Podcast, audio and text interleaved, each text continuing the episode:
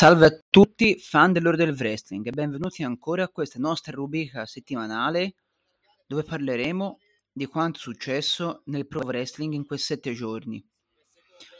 Parleremo di WWE, di All Elite Wrestling, di Impact Wrestling. Sono sempre io, il vostro Fanti Lorenzo, direttore di We The Wrestling. Bene, partiamo come al solito dalla WWE e della puntata di Monday Night Raw, che si tiene nel lunedì notte, ore italiane. Cosa è successo in questo show? Paul Heyman ha dato la sua risposta a Brock Lesnar in vista del match valevole per la disputa del WWE Universal Championship, che si terrà a SummerSlam. Una faida di alto livello, quella tra Roman Reigns e Brock Lesnar. Forse un po' ripetitiva? Sì, ci sta che sia l'ultimo match tra di loro e che venga lanciato qualche nome nuovo? Lo spero assolutamente. Poi Finn Balor che ha trovato la vittoria su Rey Mysterio, portando la serie sul pareggio. Sto parlando della serie tra la stable guidata da Finn Balor e il team di Rey e Dominic. Poi la vittoria di Carmella su Bianca Belair, anche per l'aiuto di Becky Lynch, volontario. Bianca è rimasta campionessa, dato che la sconfitta è arrivata per count out. Becky, infatti, però avrà la sua occasione per il Raw Women's Championship al pay-per-view a SummerSlam. Riuscirà di nuovo a diventare campionessa Becky? Mai dire mai. Ma più facilmente vedo una vittoria e difesa titolata di Bianca. Poi l'affidabilità e la sicurezza della coppia formata da Alexa Bliss e Asuka. Una vittoria facile su Nicky Ash e Dodrop. Potrebbero anche avere un futuro come Women's Tag Team Champions? Probabile. Non sarebbe una brutta idea, secondo me. Sempre che i titoli rimangano, dato che le voci attuali parlano di un possibile anche ritiro, però sono solamente voci. Poi, Dolph Ziegler, che ha fatto il suo ritorno nello show, un ritorno in pompa magna, ha subito affrontato il detentore della valigetta con il match titolato Theory. In vista un importante feud per lui, un feud dove ci sarà in palio la valigetta, poi tutto potrebbe essere. E uno Ziggler con la valigetta non sarebbe assolutamente male. Inoltre è stato annunciato il ritorno di Logan Paul, che si terrà nella prossima puntata di Raw. Questa cosa potrebbe far avanzare di molto la faida tra lui e The Miz col suo ritorno in presenza. Passiamo adesso allo show di NXT 2.0, scusate. La vittoria di Giovanni Vinci su Fabian Eichner. Lo strapotere fisico di Sanga, seppur il suo carisma dal mio punto di vista sia pari a zero. Nessuna opportunità per Duke Hudson contro di lui. Poi un'interessante vittoria di Indy Hartwell contro Lash Legend. Per me Indy si merita di tornare in singolo a tempo pieno, si merita un push importante e soprattutto una chance titolata. Prima era un nome molto decisivo nel brand qui, e spero che venga rimessa nel posto dove merita. Poi Mandy Rose, che si è confermata NXT Women's Champion dopo aver sconfitto Roxanne Perez nel main event dello show. A fine match Cora Jade ha attaccato Roxanne. Forse un feud tra di loro in vista e un turno ormai già appurato per lei, anche se sono le campionesse di coppia femminile del brand. Un bel punto di domanda questo. Direi che nelle prossime puntate scopriremo di più sulla cosa. Passiamo adesso a NXT UK, il brand britannico della federazione. Qui secondo me ci sono due punti in grande vista, seppur come puntata non è stato il massimo.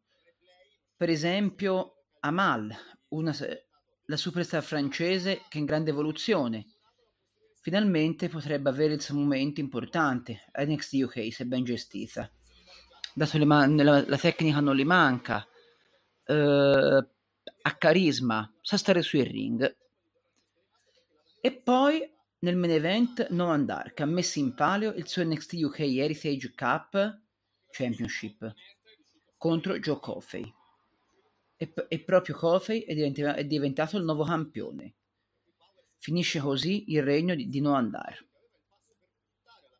Passiamo adesso all'ultimo show del brand, SmackDown. Nello show blu Liv Morgan ha sconfitto Natalia, la campionessa, la SmackDown Women's Champion, ha quindi così evitato una nuova possibile avversaria per il suo titolo, sconfiggendo la canadese. Poi Theory, che sta cercando in tutti i modi di entrare nella testa dell'Undisputed WWE Universal Champion, Roman Reigns. Ci riuscirà? O la sua è solo una tattica per infastidirlo? Oppure potrebbe intervenire al termine del match a SummerSlam tra lui e Lesnar? Difficile dirlo. Però fa un bel lavoro con la valigetta in mano. E infine l'ultimo punto di questa settimana per la WWE e SmackDown, la vittoria del main event di Angelo Dawkins contro Jimmy Uso. La faida tra The Usos e gli attuali Undisputed WWE Tag Team Champions. Scusatemi, la faida tra gli attuali Undisputed WWE Tag Team Champions, dei Usos, e dei Street Profits, che si concluderà a SummerSlam. Avremo forse dei nuovi campioni di coppia unici tra due brand? Potrebbe essere un fattore interessante questo match, un match che seguirò con grande interesse, spero anche voi. Adesso cambiamo federazione e passiamo alla All Elite Wrestling, dove a Dynamite c'è stata la speciale puntata di Fighter Fest. In questo show sono stati diversi punti interessanti dal mio punto di vista. Per esempio Wardlow, che ha sconfitto Orange Cassidy confermandosi TNT Champion.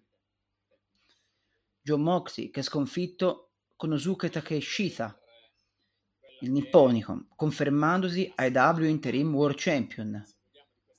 Luchasaurus, che è accompagnato da Christian Cage, ha sconfitto Griff Garrison. L'ex WWE Claudio Castagnoli, conosciuto in WWE come Cesaro, che ha sconfitto Jack Hager. Poi Serena Deeb, che ha sconfitto Anna Jay. Poi i Swerve in Our Glory, cioè il team composto da Kate Lee e Swerve Strickland, che ha sconfitto il Team Taz, cioè Powerhouse Hobbs e Ricky Starks, e The Young Bucks, diventando così i nuovi IW World Tag Team Champion.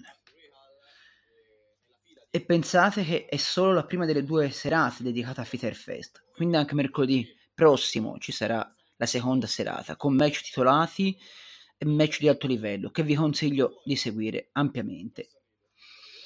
La puntata di Rampage sinceramente non ho niente a segnalare, è stata una puntata classica, sì, settimanale, ma niente di che secondo me. Poi siete liberi di recuperarvela se siete interessati a vedere cosa è venuto fuori dallo show.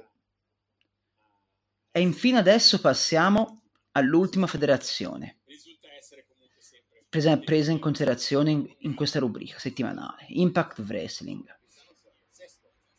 che come ben saprete terrà ben due serate di taping TV, il 15 e il 16 luglio,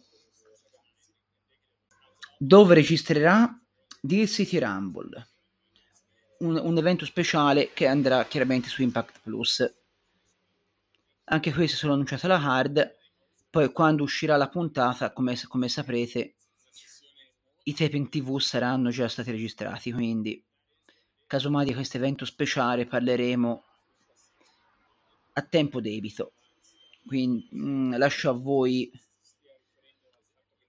la voglia di vedere o meno gli spoiler dei taping TV, però sinceramente preferisco aspettare di vedere lo show in diretta, almeno io. Comunque sia, passiamo adesso alla puntata settimanale di Impact, dove Masha Slamovic ha sconfitto Tenille Dashwood. Steve Macklin ha avuto la meglio su James Storm in un match molto fisico ma anche interessante a vedere, e soprattutto i The Motor City Machine Guns, cioè Alex Shell e Chris Sabin, insieme a Josh Alexander, hanno sconfitto i Violence by Design, Dinner, Eric Young e Joe Doring. Una puntata di buon livello, una puntata discreta secondo me. Mi sarei aspettato qualcosa di più da Impact questa settimana? Sì, secondo me sì. Però anche in questo caso vi consiglio di recuperare la puntata se siete fan di Impact. Si conclude così questo nostro appuntamento settimanale per parlare del pro wrestling americano. Torniamo tra 7 giorni. 7 giorni di pro wrestling dove dovete guardare tutto, secondo me, perché il pro wrestling è tutto bello a vedere, senza essere di parte né per una federazione né per l'altra. Non mi resta che augurarvi un in bocca al lupo per questa settimana di pro wrestling, e soprattutto ci vediamo, ci sentiamo tra 7 giorni. Buon pro wrestling a tutti.